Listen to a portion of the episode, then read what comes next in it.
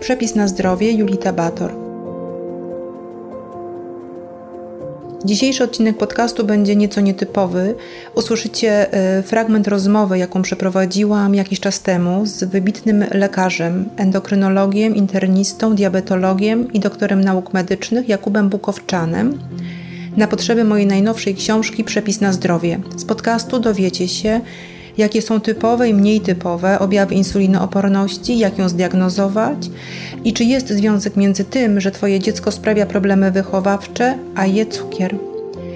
Więcej na temat insulinooporności i choroby Hashimoto, y, a także zdrowej diety, skutecznego odchudzania w mojej najnowszej książce Przepis na zdrowie. W mojej rodzinie było wiele problemów. Dysleksja, problemy dzieci z nauką, z zachowaniem, y, nadwaga, bóle głowy, bóle pleców i z tym wszystkim próbowaliśmy sobie z mężem jakoś poradzić, szukając też e, pomocy u specjalistów. Okazało się jednak, że e, uzyskanie tej pomocy było często bardzo trudne. Z niektórymi problemami borykaliśmy się nawet przez kilkanaście lat. Ale w końcu, dzięki Bogu, e, udało nam się znaleźć wybitnych specjalistów, niesamowitych ludzi, którzy dzięki swojej wiedzy, niesamowitym kompetencjom, podejściu do człowieka zmienili nasze życie. Podczas tych poszukiwań przekonałam się, że kluczową rolę odgrywa właściwa diagnoza. Najpierw musimy wiedzieć, co trzeba zmienić, co nam dolega, a dopiero potem jak. Znalazłam też e, rozwiązania e, wielu problemów, skuteczne metody, innowacyjne rozwiązania, którymi dzielę się z czytelnikami w mojej najnowszej książce Przepis na zdrowie.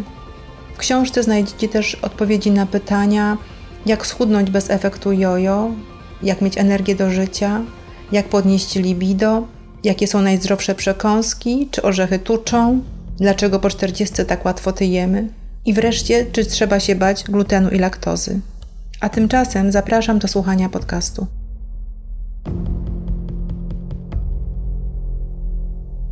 Widzę taką zależność, że jak mój syn zje za dużo cukru, dnia, to następnego dnia nie jest sobą, jest e, pobudzony. Czy jest jakaś zależność?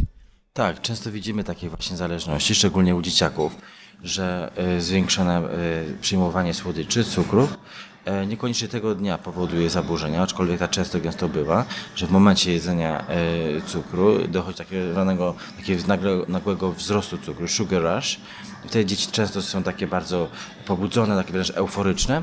Z kolei spadek tego cukru do poziomu, i tak często bywa przy insulinoporności, że ten, ten spadek jest po prostu paradoksalny, jest kompletnie w drugą stronę, powoduje zachowanie e, takie irracjonalne często agresywne. E, widzimy często to u pacjentów z cukru typu pierwszego, e, gdzie takie spadki cukru e, mogą nawet doprowadzić do sytuacji, gdzie po prostu nie są tego świadomi, idą do sklepu i robią po prostu kradną. Po prostu i tak często, jest opisane w literaturze, że po prostu nie pamiętają tego. Czasem po prostu na, na bakier z prawem. Dlatego, że te spadki cukru powodują zachowania kompletnie irracjonalne, wręcz agresywne.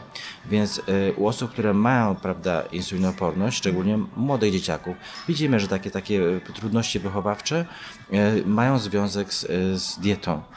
Czyli, czyli widzimy taką zależność. I co wtedy robimy? E, no, no, najważniejsze to być, prawda, rozpoznać, z czym mamy do czynienia, czyli zidentyfikować, że jest taka zależność, no i zwracać uwagę po prostu na to, co, co dziecku dajemy. Czyli mamy nie dawać słodyczy? O to chodzi de facto? Myślę, że to takie dosyć drastyczne jest, prawda, żeby nie dawać kompletnie słodyczy. Może by bardziej bym powiedział ograniczyć, ok? Co jest bardziej prawdopodobne? Że mamy insulinooporność, czy że jesteśmy zupełnie zdrowi? Więc jak do mnie pacjent przychodzi, to jest pacjent trudny, mhm. który ma długą historię choroby i po przejściach e, i jego, jego problem nie został do tej pory rozwiązany. Więc większy pacjent, który ja widzę, to jest pacjentów, którzy mają insulinoporność jak przychodzą do mnie pacjenci, którzy sobie nie radzą z, z metabolizmem, nie radzą sobie z, z swoją przemianą materii, swoją wagą. E, więc co jest bardzo, bardziej prawdopodobne? E, insulinooporność jest bardzo często, jest, mówiąc szczerze, jest cechą naszego organizmu. Ona... Współczesnego. Tak Ona po prostu pojawia się i wiemy o tym, że pojawia się z wiekiem i prawdopodobieństwo zawsze się pojawia. Naprawdę? Tak było wcześniej? Nie wiedzieliśmy o tym? Nie wiedzieliśmy o tym. Ona zawsze pojawia się z wiekiem. To jest często mówią, a, że, a czy ktoś w rodzinie ma cukrzycę? Tak, tak, mój dziadek, ale to z wiekiem. I tak często gęsto jest e, przez pacjentów, którzy, którzy zbieram wywiad, Mhm. mówione, że to jest normalne. Ta cukrzyca e, pojawiająca się z wiekiem, w wieku 60-70 lat, nie zrobiła się e, w jeden dzień, tydzień czy rok. To jest wiele lat które do tego e, procesu doprowadziło. E, Mówimy, że pacjenci, którzy mają cukrzycę, mieli tą cukrzycę od prawdopodobnie 10 do 20 lat wcześniej. Może nie samą cukrzycę, ale stan przedcukrzycowy. Czyli insulinooporność. Albo. Dobra? E, Przed stanem przedcukrzycowym była jeszcze insulinoporność. Także wiemy, że to początki insulinoporności sięgają wielu, wielu lat wstecz. Zanim te, do, dojdzie już takiego, e, do tej formy takiej bardzo dojrzałej, zaawansowanej pod nazwą cukrzyca typu drugiego. Nie jest to przypadłość naszych czasów? Myślę, że jest. Myślę, że jest. Myślę, że styl, e, e, sposób życia, współczesny świat bardzo pomaga, żeby ta cecha naszego organizmu rozkwitywała dużo wcześniej i dużo szybciej. E, To wynika z, prawda, z, z, no, z jedzenia, z przetworzonego jedzenia, prawda, e, ilości jedzenia, które mamy, bo e, Za dużo jemy czy za często? ja myślę, że po prostu jedzenia jest za dużo i, nasz, i często głupijemy. E, Nadmiar jedzenia jest, jest, prawda, jest problemem ostatnich 50 lat. Człowiek zawsze musiał walczyć o jedzenie. Jedzenie było, e, było tylko czymś, na co mogli pozwolić najbogatsi. Bogaci królowie, którzy kojarzą się, że się, dobrze ci się powodzi, więc e, organizm nie radzi sobie z, z ilością i, mm, jedzenia. I e, nie mamy genów też, ewolucyjnie, które nas chronią przed nadmiarem y, jedzenia. Mamy za to natomiast geny, które nas chronią przed, e, przed brakiem jedzenia. E, też, e, prawda, to jedzenie, raz. Dwa, sposób życia, wysiłek fizyczny, stres, szybkość, jedze, szybkość życia w ogóle, telefony, komputery, przepływ informacji, napływ informacji, doba internetu, wszystko, prawda, e, po- podróżowanie po świecie, globalizm, zmiana stref e, czasu, rozregulowany sen, to wszystko są rzeczy, które są związane z, e, z cywilizacją naszą, z postępem cywilizacji i sprzyjają po prostu insulinoporności, a tym samym nad, nadwadze i otyłości i dalszym konsekwencjom, chorobom metabolicznym. Jemy zdrowo, ćwiczymy, unikamy cukru. Czy możemy mieć pewność, że ta przypadłość nas nie dotknie? E, nie, nie możemy mieć pewności. Nie, po prostu, e, tak jak mówiłem, to jest e, bardzo częsta cecha, e, którą mamy. Nie wszyscy ją mają oczywiście, bo jest duży element genetyczny i wiemy o tym, że jest duży element genetyczny i to nie jest, nie, za to nie odpowiada jeden gen, a szereg różnych genów i ciągle, prawda, poznajemy te geny i jest bardzo, bardzo dużo. Więc no, jedni mają większą skłonność, drudzy mniejszą, ale e, nawet jeśli staramy się, prawda, jeść zdrowo, no zawsze te szanse są że rozwiniemy tą insulinoporność, ale na tym polega też e, mój sposób e, podejścia takiego pacjenta. E, Pacjenci często mnie pytają, czy ja jestem w stanie, czy ja już to mam do końca życia, czy ja jestem w stanie z tego wyjść. I to jest trudne pytanie, bo wiem, że pacjent poczuje się zawiedziony i ja mówię, że to jest nasza uroda, tak to mówię. Tak dawniej się mówiło, że ma skłonność do tycia, jedni mają skłonność do tycia, drudzy nie mają skłonność do tycia. Pot- Potraktuj to jako twoją skłonność do tycia, ok? Nie traktuj tego choroby, ale twojej urody, twojej cechy twojego organizmu, którą wiesz, że masz i, i że musisz je pilnować i wiesz, co musisz robić. Ja ci dam narzędzia, jak się pilnować, żeby ten, żeby ten kwiatek, czy, ta, prawda, e, czy to nasionko nie rozrosło się w baobaba. Jakie są najczęstsze objawy? Objawy, objawy częste to prawda.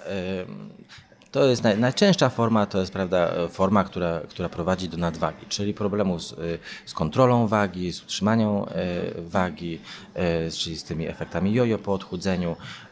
To jest, to jest prawda, uczucie braku energii, zmęczenia, takiego prawda, snu, który nie daje nam wypoczynku rano. To jest senność, senność w ciągu dnia, senność po jedzeniu, nagłe smaki na słodkie w ogóle taka miłość do słodyczy, miłość w ogóle do jedzenia, jedzenie szybkie, jedzenie kompulsywne, to są, e, to są cechy e, takie typowe. I one też różnią się w zależności od płci, bo często, gęsto u dziewczynek na przykład może, może przybierać formę na przykład problemów z miesiączkowaniem, problemów z włosami, ze skórą, Ale już takie powikłanie chyba jest, tak? Czy nie? tak? powikłanie. Ale sama insulinooporność, myślę, że, że cechy na przykład takie, o których mówiliśmy na początku mm, u dzieciaków, taki sposób sposób zachowania, reakcji na, e, na, na słodycze, na dietę, na cukier, e, już może być pierwszym objawem, który nas, prawda, nam włącza czerwoną lampkę. Mm, coś jest nie halo.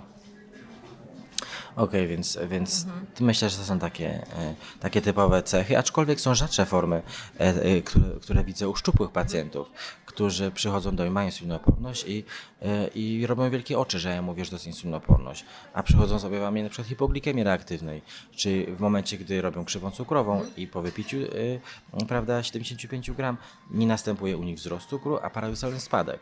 O co mi chodzi? O to mi chodzi, że insulinoporność nie jest jed, bardzo jednolitno, jednolitą e, cechą organizmu, zespołem e, zaburzeń metabolicznych. E, to ma wiele postaci. Mask, nieprawidłowa glukoza naczyń, nieprawidłowa tolerancja glukoza, często kombinacja jednego z drugim, hipoglikemia reaktywna, jest, prawda, e, jest cukrzyca w tej formie takiej ostatecznej, więc jest wiele różnych postaci.